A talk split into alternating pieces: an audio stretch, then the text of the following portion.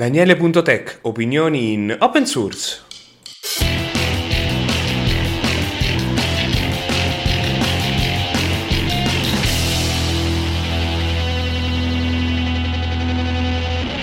Buon salve a tutti per questo 45 episodio. Ora non perdiamo tempo perché voglio parlare. E come solito, insomma, dopo tutto è il mio podcast, quindi se non voglio parlare starei nel posto sbagliato. Comunque, allora, la prima notizia che riprende un po' quello che vi avevo detto la settimana scorsa riguarda il fatto che in Russia adesso per pagare la metro, in alcune stazioni della metro, basta usare la propria faccia, ovvero tu passi in automatico ti paghi, eccetera. Ora, questo è rivoluzionario, però per chi ha sentito forse il telegiornale non è una novità. Anzi, io l'avevo solo detto una settimana prima, adesso infatti in, in, descrizione trovate il link di un sito che seguo, anche perché ha pure il canale Telegram che è dedicato alle novità del futuro tecnologiche. Per me a Passiva da Scienza certa roba è spettacolare, anche perché poi è tutta roba vera. Comunque parla praticamente di come in alcune scuole inglesi useranno il riconoscimento facciale per pagare in mensa e qualche giorno fa, non mi ricordo a quale telegiornale in tv, parlava proprio di un supermercato a Londra eh, dove non ci sono le, ba- le, mm,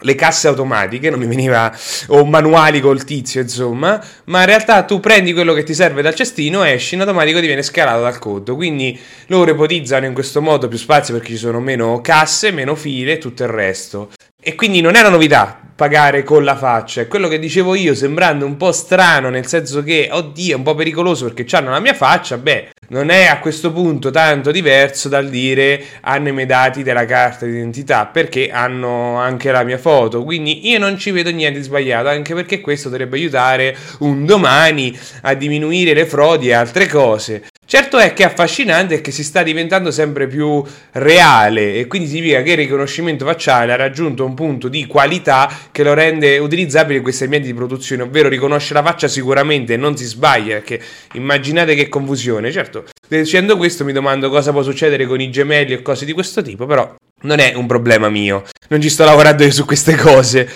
C'è una novità, una novità, una notizia che a me è piaciuta molto, però non è di quel sito che dicevo prima, di System Sque, che è un altro sito che seguo, che praticamente si parla di un progetto di OpenFiber di sfruttare la rete in fibra ottica di OpenFiber per rilevare i terremoti. Ora, io non ho approfondito perché non sono un ingegnere, eccetera, però da quello che ho capito pare sfruttare ovviamente la fibra ottica e qualche peculiarità della fibra ottica trasmettendo dei dati perché la fibra ottica lo permette quindi non so come riusciranno a capirlo, non credo tanto il cavo sia rotto, ma forse se cambiano delle caratteristiche dei cavi tipo la curvatura o altre cose di questo tipo, che forse si riescono a misurare, ma io sono ignorante su questo tema. Poi una notizia del progetto Dati Bene Comune che è apparso più volte in questo podcast, che è questa campagna di cui Italia Linux Society e molte altre realtà italiane, non in ambito informatico, quindi dalle locali e così via, perché parliamo di quasi oltre 200 associazioni, ha scritto questo articolo in cui spiega come il sito italiadomani.gov.it che dovrebbe pubblicare gli open data per permettere di tracciare no, bon, come vengono spesi questi soldi, quali sono le idee e così via, beh non lo sta facendo correttamente. Eh, quindi vi lascio il link se volete approfondirlo. Vi lascio anche quello riguardo alla versione di GIMP 2.99.8 che dovrebbe essere proprio la prepista alla versione 3 che è da un bel po' che si aspetta questa nuova versione come si deve e io lo utilizzo GIMP, quindi per quello sono molto contento. Non so quanti di voi l'abbiano mai utilizzato, ma io feci un, un, incontro di un'ora di live fotomontaggio con GIMP da zero, spiegando un po' le maschere e altro. C'è qualche puntata fa, ma è sul canale del Lug Rieti su YouTube per chi vuole recuperarlo. Poi vi metto questa notizia che non c'entra niente a che fare, che però ritorna un po' in auge perché in questi giorni si è parlato molto di come i giganti del web, grazie al data room uscito sulla 7 eh, da parte del Corriere, spiegano come i grandi che fanno lo streaming, quindi Netflix, Amazon e così via, sono tra i più inquinanti, ma è inevitabile. Cioè è la scoperta dell'acqua calda, perché tutte le volte che noi utilizziamo un servizio streaming stiamo consumando corrente ne consumano tanta perché sono in tanti in contemporanea a fare queste cose. Quindi, per chi non lo sapesse, è normale avere dei data center vicini al mare o nei posti freddi nel nord Europa, perché si raffreddano questi server con l'acqua direttamente dal mare. Cioè, mi ricordo notizie di anni fa di un data center direttamente immerso nell'acqua, oppure un data center in un'università di Parigi che è immerso nell'acqua. Cioè, non è niente di nuovo che siano inquinanti i server. E di conseguenza anche chi fa streaming o utilizza lo streaming. Io tra gli altri punti di vista infatti non lo uso, cioè io lo utilizzo lo stretto e dispensabile e sono uno di quelli che se lo scarica, perché tra lo streaming e lo scaricare è completamente diverso. Lo streaming si adatta in base alla banda e quindi uh, eh, c'è un sistema intelligente dietro che in automatico capisce se il ricevente sta andando bene oppure no per ogni singolo ba- pacchetto che viene mandato rispetto a scaricare un file che ci metterà il tempo che ci vuole che può essere diciamo distribuito in modo diverso e che io però se voglio riscoltarmi il pezzo di brano non è che ogni volta apro YouTube c'è il file locale non sfrutto la linea internet tutto quello che ne consegue anche la trasmissione del pacchetto comunque c'è questo articolo che spiega un po' come quale sia il ruolo della Cina nel cambiamento climatico. Saltano fuori ovviamente queste grandi aziende che hanno milioni, cioè arrivano mini, quasi a mezzo milione di dipendenti in Cina e che inquinano quanto delle nazioni. Ed è inevitabile, siccome lì non c'è nessun controllo di questo tipo. Cioè, mi ricordo ancora il tizio che andava con l'aspirapolvere in giro per, per Pechino e dimostrava questa è la polvere che ho, lo smog che ho accumulato nell'aspirapolvere e ci faceva dei mattoni. Cioè, se me lo ricordo io, forse qualcun altro pure se lo ricorda, dimostra come ci sia una noncuranza verso certi paesi che inquinano molto di più degli altri, anche se ovviamente ci sono paesi più inquinanti degli altri. Certo è che calcolare l'inquinamento medio per un cittadino cinese rispetto a quello europeo è un po' un grazie al cavolo, anche perché la Cina ha un miliardo e passa di cittadini, però ha oramai la maggior parte delle fabbriche si sono spostate lì. Quindi in realtà si dovrebbe intervenire lì più che in altri paesi perché sicuramente si ha molto più effetto interagendo lì che in altri paesi che già fanno tutta una serie di cose. E diciamo che questa è la cosa un po' più politica del podcast di oggi. Comunque vi condivido poi un documento su Google Doc che non ho fatto io, quindi proprio prima qualcuno strilli o altro, che praticamente qualcuno si è messo a raccogliere tutte le notizie riguardo a questi Facebook Papers, ovvero tutte queste notizie che sono trapelate da parte di ex dipendenti che stanno creando dei casi giuridici. E questo è un documento di due pagine di link, cioè quindi se volete approfondirvi e odiate Facebook, accettate il fatto che dovete utilizzare Google Doc invece di un blog post che sia e datevi una letta a tutto quello che ci sta lì dentro. Poi passiamo al momento della sicurezza. Vi condivido questa notizia di un altro pacchetto NPM, ovvero per Node.js, quindi in JavaScript utilizzato lato server, che è stato hackerato, praticamente si sono fregati i dati di accesso dello sviluppatore e hanno iniettato del codice malevolo, eh, creando un nuovo pacchetto che non è una novità, cioè è successo già altre volte, di conseguenza tutti quelli che utilizzano il pacchetto scaricano, si trovano nel pacchetto malevolo, nel proprio programma. Quindi in questo caso ovviamente per minare mm, Bitcoin. Poi c'è la notizia della settimana scorsa che ha proprio stravolto tutto il mondo italiano, ovvero l'hackeraggio alla SIAE,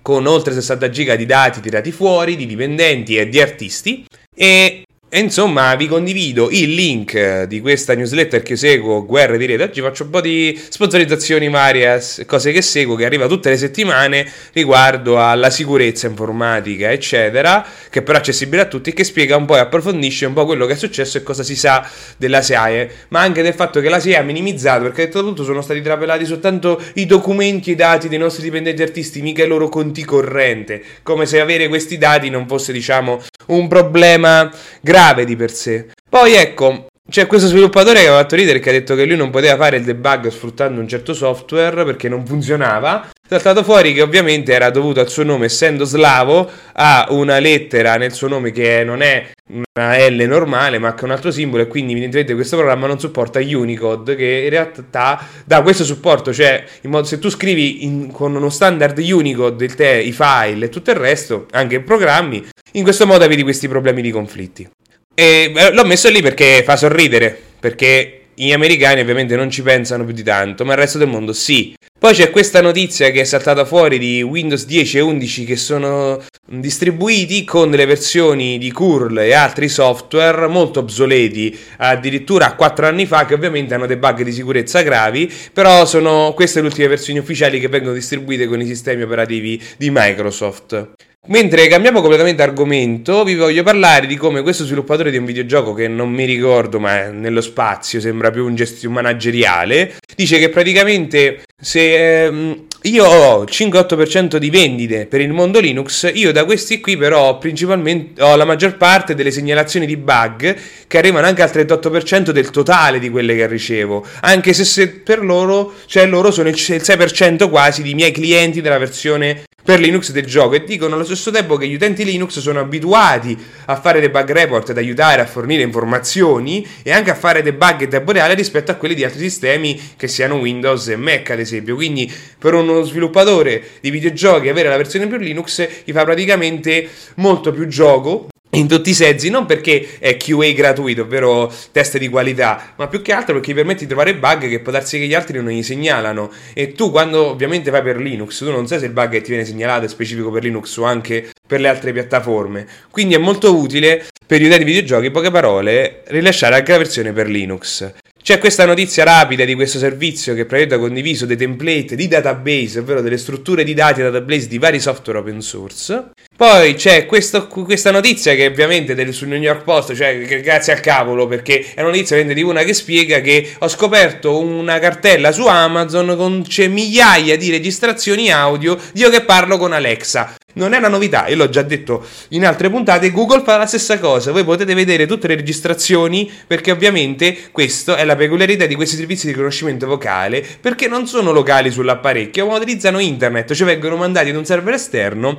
che analizza e poi dà l'output a Alexa, quindi è come una palla che viene rimandata indietro. Per questo altri progetti in cui il riconoscimento vocale è locale è meglio. Perché non c'è tutta questa cosa che loro possono tenerseli da parte come anche io parlai credo nelle prime puntate di come è saltato fuori che Amazon ascolti queste registrazioni tutto il tempo e così via. Quindi diciamo che non è il massimo. E poi c'è anche quest'altro mm, link di questa causa fatta dalla Software Freedom eh, Conservancy che non so mai come si pronuncia che praticamente ha fatto causa a un'azienda perché utilizza software copyleft della loro fondazione, però non lo rilascia e così via. Non entro nei dettagli perché sono quelle classiche case legali che onestamente a me mi interessa parlare meno di legale, ma più di cose che si possono fare che cambiano la vita. Come anche questa qui che a me ha fatto sorridere, che praticamente lo sviluppatore di Curl, Daniel, che è un, ma- un mostro, sviluppa questo progetto da vent'anni, da quando è nato ed è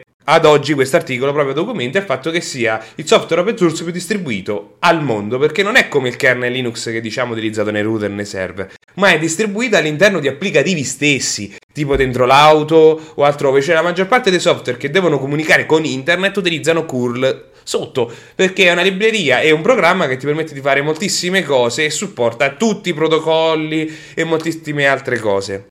E visto che parliamo di curl, voglio condividere questa notizia della startup Sentry, che praticamente ha detto che noi abbiamo dato 160.000 dollari, no, 155.000 dollari, perché c'è questa stima che dice che per ogni dipendente si vengono, cioè le aziende risparmiano sui circa 7.000 dollari l'anno allora hanno detto in proporzione i nostri dipendenti sono questi, questa è la cifra e quindi loro hanno donato questi soldi ovviamente ai progetti che utilizza l'azienda. E che non è per niente male come ragionamento perché il problema dei progetti open source è la sostenibilità. Ovvero, per chi non è un maintainer come me, che io poi gestisco progetti piccoli, è una rottura di scatole dover stare dietro a seguire ticket, fare nuove release, cioè è roba che ti fa perdere tempo, il supporto e così via. E quindi avere una parte di, di supporto monetario è importante. Certo è che, di, che, poi diventa un lavoro è tutta un'altra paia di maniche, perché è veramente molto difficile oggi fare lavoro grazie. Io ho rilasciato un progetto e ci ho fatto il lavoro con quel progetto. No, è veramente difficile. Tutte le volte che sentite parlare di questa gente è difficile. Sono un caso su un milione.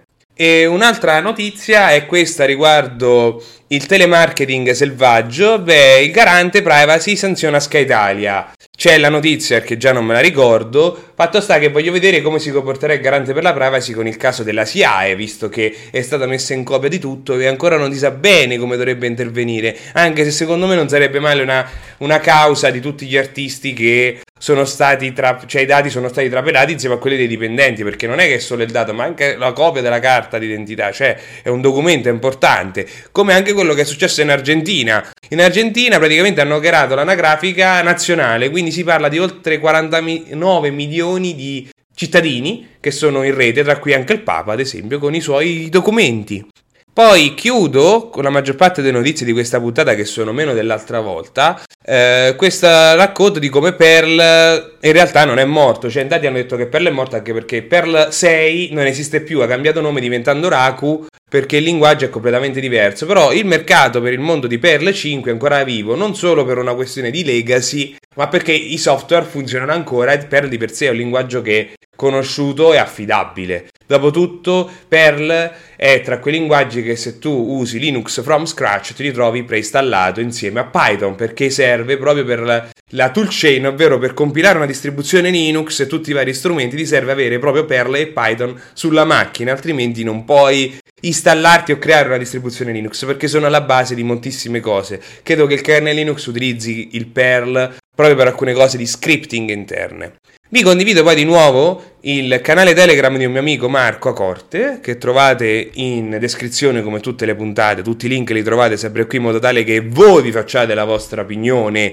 e io vi do la mia ispirandovi a farvela, in modo che non abbiate la pappa pronta. In questo canale lui condivide progetti source e cose che scopre che non troverete mai su siti normali o altre cose che vale la pena seguire, insomma. Poi voglio parlarvi del Linux Day che è stato sabato scorso 23 ottobre che ha coinvolto 19 città in Italia con un evento dal vivo e con la versione online eh, che aveva quattro track contemporanee tra cui c'era anche il mio talk che avevo pre-registrato perché ero dal vivo a farlo nella mia città di Rieti e che ha avuto nella mia città 22 partecipanti, compresi i relatori, il che ha significato per noi mantenere i numeri del Linux Day del 2019, che non è cosa scontata per niente, vi posso assicurare, specialmente per trovare la sala perché noi abbiamo avuto molti problemi perché causa Covid ti chiedono non solo il pagamento della sala ma anche la sanificazione certificata qualche volta.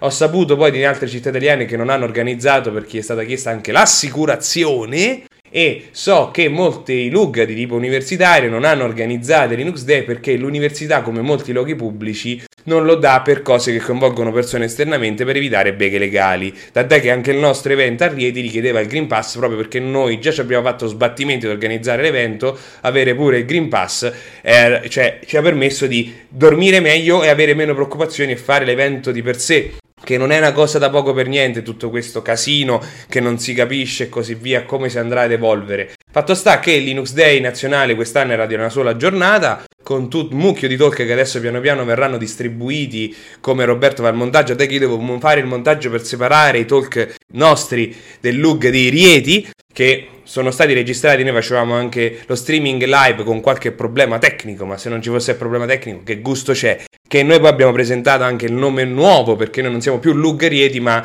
sezione locale d'Italia Linux Society Rieti, o per gli amici ILS Rieti, qui che abbiamo fatto le magliette e le pennette con inciso il logo e la scritta che abbiamo dato ai partecipanti che erano già state preparate con delle distribuzioni Linux già pronte. E noi abbiamo ricevuto molto interesse perché la gente vuole riprendere la normalità, però non riusciamo a trovare una sala che corrisponda alle necessità tipo dell'orario dalle 7 alle 9 di sera perché qui tutti chiudono e quindi diciamo che è difficile proprio trovare la sala per questo motivo, non tanto ci mancano a chi chiedere, ma è proprio l'orario che ci crea problemi, perché non essendo una grande città non sono abituati a stare lì anche più sul tardi. Quindi si vedrà. Io sto sforzandomi per cercare perché c'è proprio questa necessità di riprendere dal vivo, come anche la necessità di prendere con i lug perché vi ho messo il link come nelle scorse puntate riguardo al manuale per crearne uno perché è venuta gente da Rieti che veniva da Roma, cioè sette persone erano da Roma. Perché a Roma non si faceva e sono venuti da noi perché nel centro Italia, a parte l'Umbria che ha organizzato Orvieto e Perugia, non c'era nessuno se non andando a Benevento, Bari, quindi capite che ah no, c'era anche Fabriano, c'era un buco potremmo dire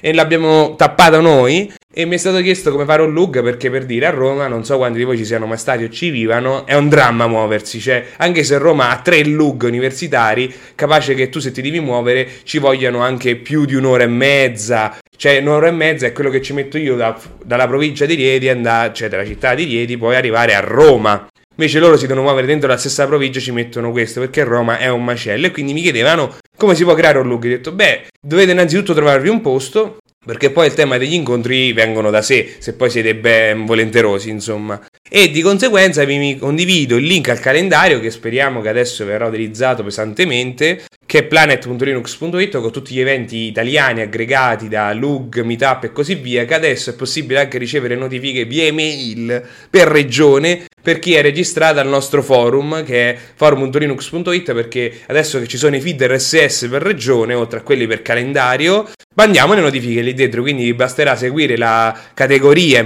della vostra regione e riceverete una bella email e io detto questo non ho altro da aggiungere se non che il Linux Day quest'anno è andata così, non sapremo l'anno prossimo se sarà ancora la versione online o meno e tutto il resto, come anche il FOSDEM dell'anno prossimo sarà solamente online, quindi ancora tutto da capire. Certo è che a novembre ci sarà la Sud Tirol Free Software Conference e io ci sarò come relatore, sarò anche alla Libre Italia Conference di Mestre a dicembre. Quindi al momento si stanno riattivando un po' queste conferenze annuali, bisognerà vedere per i locali. Certo è che è un problema trovarle. Le sale, in questo, nel mio caso. Quindi, se voi avete suggerimenti per il podcast, qualunque altra idea su tematiche, eccetera, anche perché stavo valutando l'idea di provare a sperimentare dando dei titoli alle puntate che non hanno niente a che fare con quello che c'è nella registrazione, perché ho visto che già il menzionare solo blockchain nel titolo fa impennate di visualizzazioni, quindi vorrei fare una prova giusto per vedere se la mia teoria è corretta. Più che altro stavo valutando di dare lo spazio a qualcun altro,